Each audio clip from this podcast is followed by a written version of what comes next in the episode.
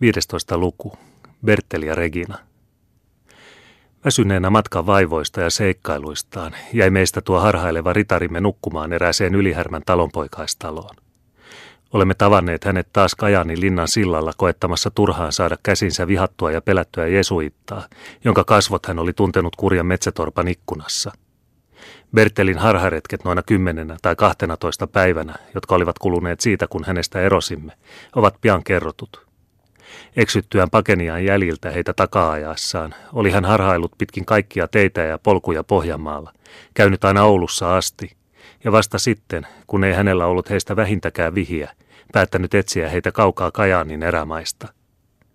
Minkä tähden tuo nuori ritari noin uupumattomalla innolla tahtoi saada karkulaiset käsiinsä, selviää kohta – Muutamia tuntia sillalla tapahtuneen kohtauksen jälkeen tapaamme Bertelin siinä huoneessa, jonka linnan päällikkö oli antanut neiti Reginan asuttavaksi, ja missä hän oli erään tämän naispuolisen sukulaisen suojeluksen alaisena.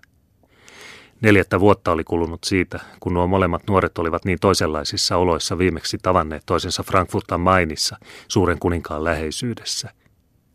Bertel oli silloin kokematon, 20-vuotias nuorukainen, Regina yhtä kokematon 16-vuotias tyttö – Molemmat olivat he sen jälkeen paljon kovaa kokeneet. Molempien ensimmäinen palava nuoruuden innostus oli jäähtynyt taisteluissa ja kärsimyksissä. Sukuero ruhtinaan tyttären ja vähäpätöisen luutnantin välillä oli vähentynyt hänen sotaisen kunniansa ja aatelisen vaakunakilpensä kautta. Mutta oliko sekin ero, mikä oli heidän vakaumuksissaan, mielihaluissaan ja tunteissaan, vähentynyt kokemuksien kautta, jotka tavallisesti karaisevat entistä vakaumusta, eivätkä sitä murra. Pertte lähestyi nuorta neitoa kaikella sillä kunnioittavalla kohteliaisuudella, jonka hänen aikalaisensa vielä olivat säilyttäneet perintönä vuosisatojen ritarikaudelta. Arvoisa neiti, sanoi hän hiukan värähtelevällä äänellä, kun toivoni tavata teidät Korsholmassa ei toteutunut, olen seurannut teitä läpi metsien ja erämaiden, niin kuin olisin pahantekijää takaa ajanut. Te aavistatte kenties sen syyn, joka on saanut minut tätä tekemään. Reginan mustat silmäripset kohosivat verkalleen ja hän katseli kysyvästi Berteliä kasvoihin. Ritari, vastasi hän. Mitkä lienevätkin vaikuttimenne, siitä ainakin olen varma, että ne ovat jalot ja ritarilliset. Te ette ole tahtonut palauttaa onnetonta tyttöä takaisin vankeuteen. Te olette tahtonut temmata hänet sen kauhean miehen käsistä, jota hän kunnioitti, ennen kuin osui hänet oikein tuntemaan. Te erehdytte, sanoi Bertel vilkkaasti ja lämpimästi. Totta kyllä on, että minua kammotti nähdessäni teidät tuo miehen seurassa, jonka oikean luonteen olin oppinut tuntemaan ennen kuin te. Etsin teitä kahta vertaa kiihkeämmin temmatakseni teidät hänen käsistään. Mutta ennen kuin tiesin tästä vaarasta, riesin jo hakemaan teitä käsiini ja saattamaan tietoon iloisen sanoman siitä oikeudesta, mikä teille on tapahtunut. Myöhään, vaikkei toivoakseni kuitenkaan liika myöhään.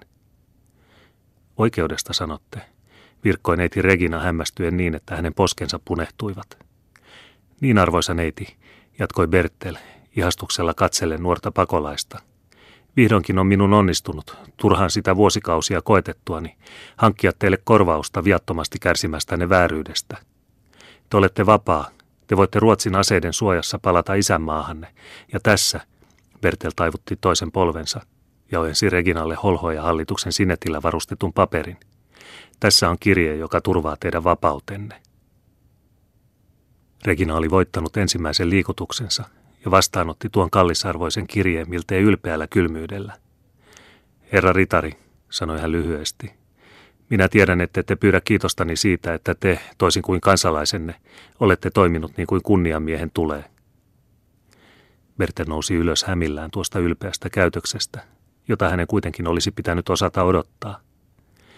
Sen, minkä olen tehnyt, vastasi hän, hänkin vuorostaan kylmästi – sen olen tehnyt ainoastaan korvatakseni vääryyden, joka voisi himmentää suuren kuninkaan muistoa.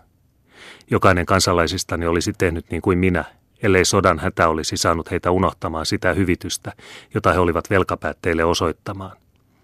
Ennen muita olisi jalomielinen kuningas Kustaa Adolf kiiruhtanut hyvittämään hetken kiivaudessa tehtyä tekoaan, ellei kohtalo niin pian olisi hänen päiviään päättänyt. Mutta, keskeytti Bertel, minä unohdan, että vihaatte sitä kuningasta, jota minä niin suuresti rakastan ja kunnioitan. Tumma kaunis puna peitti uudelleen Reginan kasvot. Bertel oli tietämättään koskettanut hänen palavan sydämensä arimpaan paikkaan. Uusi havainto, ihmeellinen vartalon, äänen, liikkeiden, jopa mielipiteidenkin yhtäläisyys, jota hän ei ollut ennen huomannut, ja joka kolmena viimeisenä vuotena oli kehittynyt Bertelin koko olennossa, teki sanomattoman vaikutuksen nuoren etelättären mieleen. Hänestä oli niin kuin olisi hän nähnyt hänet itsensä, tuon kaikista kuolevaisista suurimman, unelmiensa esineen, elämänsä autuuden ja onnettomuuden, hänet, tuon pelätyn ja rakastetun, maansa, uskonsa, sydämensä valloittajan. Ja niin kuin olisi hän itse sanonut hänelle tuolla tutulla äänellään, Regina, sinä vihaat minua. Tuo vaikutus oli niin nopea, niin voimakas, niin odottamattoman valtava, että nuori neiti yhtäkkiä kalpeni, horjui ja oli pakotettu nojaamaan Bertelin ojennettuun käsivarteen. Pyhä neitsyt, kuiskasi hän hämmennyksissään. Minäkö vihaisin teitä? Teitä. Kuullessaan tuon käsittämättömän ja samalla niin paljon merkitsevän huudahduksen, hämmästyi Bertel yhtä paljon kuin Reginakin. Hän ihastui. Häntä pelotti. Hänen toiveensa heräsivät uuteen eloon, mutta hän ei kuitenkaan tahtonut käyttää hyväkseen tuota näin tietämättä tehtyä tunnustusta – Sanakaan sanomatta ja mitä suurinta kunnioitusta osoittain saattoi hän nuoren tytön hänen suojelijattarensa luo, jonka hoitaessa hän pian tointui mielenliikutuksestaan, mikä oli ollut seurauksena kauan tukahdutetuista, mutta nyt yhtäkkiä uuteen eloon heränneestä sydämen salaisimmista tunteista.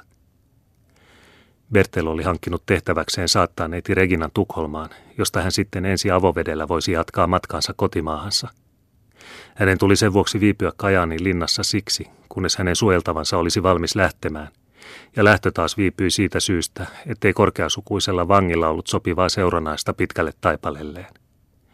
Sitä odottaessa meni useita viikkoja, ja sen ajan kuluessa kutoutui aivan uusia suhteita, joita tuskin olisi voinut ajatella mahdollisiksi, päättäen siitä ylpeästä kylmyydestä, jota jalosukuinen ruhtinatar alussa oli vapauttajalleen osoittanut mutta tuo kylmyys oli vain jäätä hehkuvan tulivuoren laella.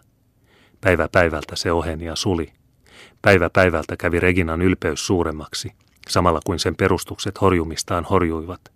Ja lopulta oli jäljellä vain yksi kaikista vahvin välimuuri, uskontojen katkera taistelu. Heikko muuri.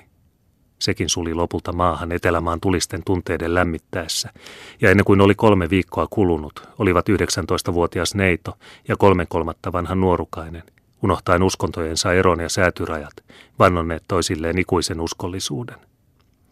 Lienekö Bertel tiennyt, että hän ihanasta, ylevästä mustasilmäisestä morsiamestaan sai kiittää kuningas Kusta Adolfin muistoa?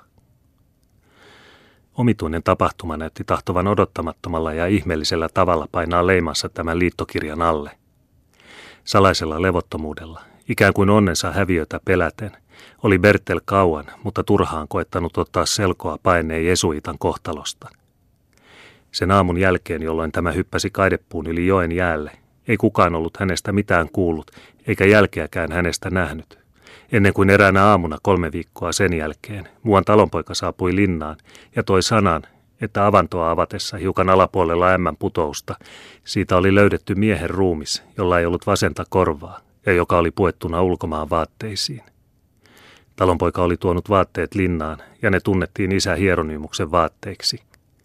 Sen lisäksi kaivoi rehellinen talonpoika vielä taskustaan pienen, vähäpätöisen kuparisormuksen, joka oli riippunut nauhassa kuolleen rinnan päällä. Bertel katseli tätä sormusta ihmetellen ja iloiten. Vihdoinkin olet minun, huudahti hän. Sinä sormus, jota niin kauan olen halunnut omakseni, ja tuot tullessasi varmuuden tuon peloittavan miehen kuolemasta. Se on pyhimysten tuomio valansa rikkojalle, huudahti Regina hämmästyen. Ja se on tuomio, joka onnemme vahvistaa, vastasi Bertel ja koetteli Reginan sormeen kuninkaan sormusta.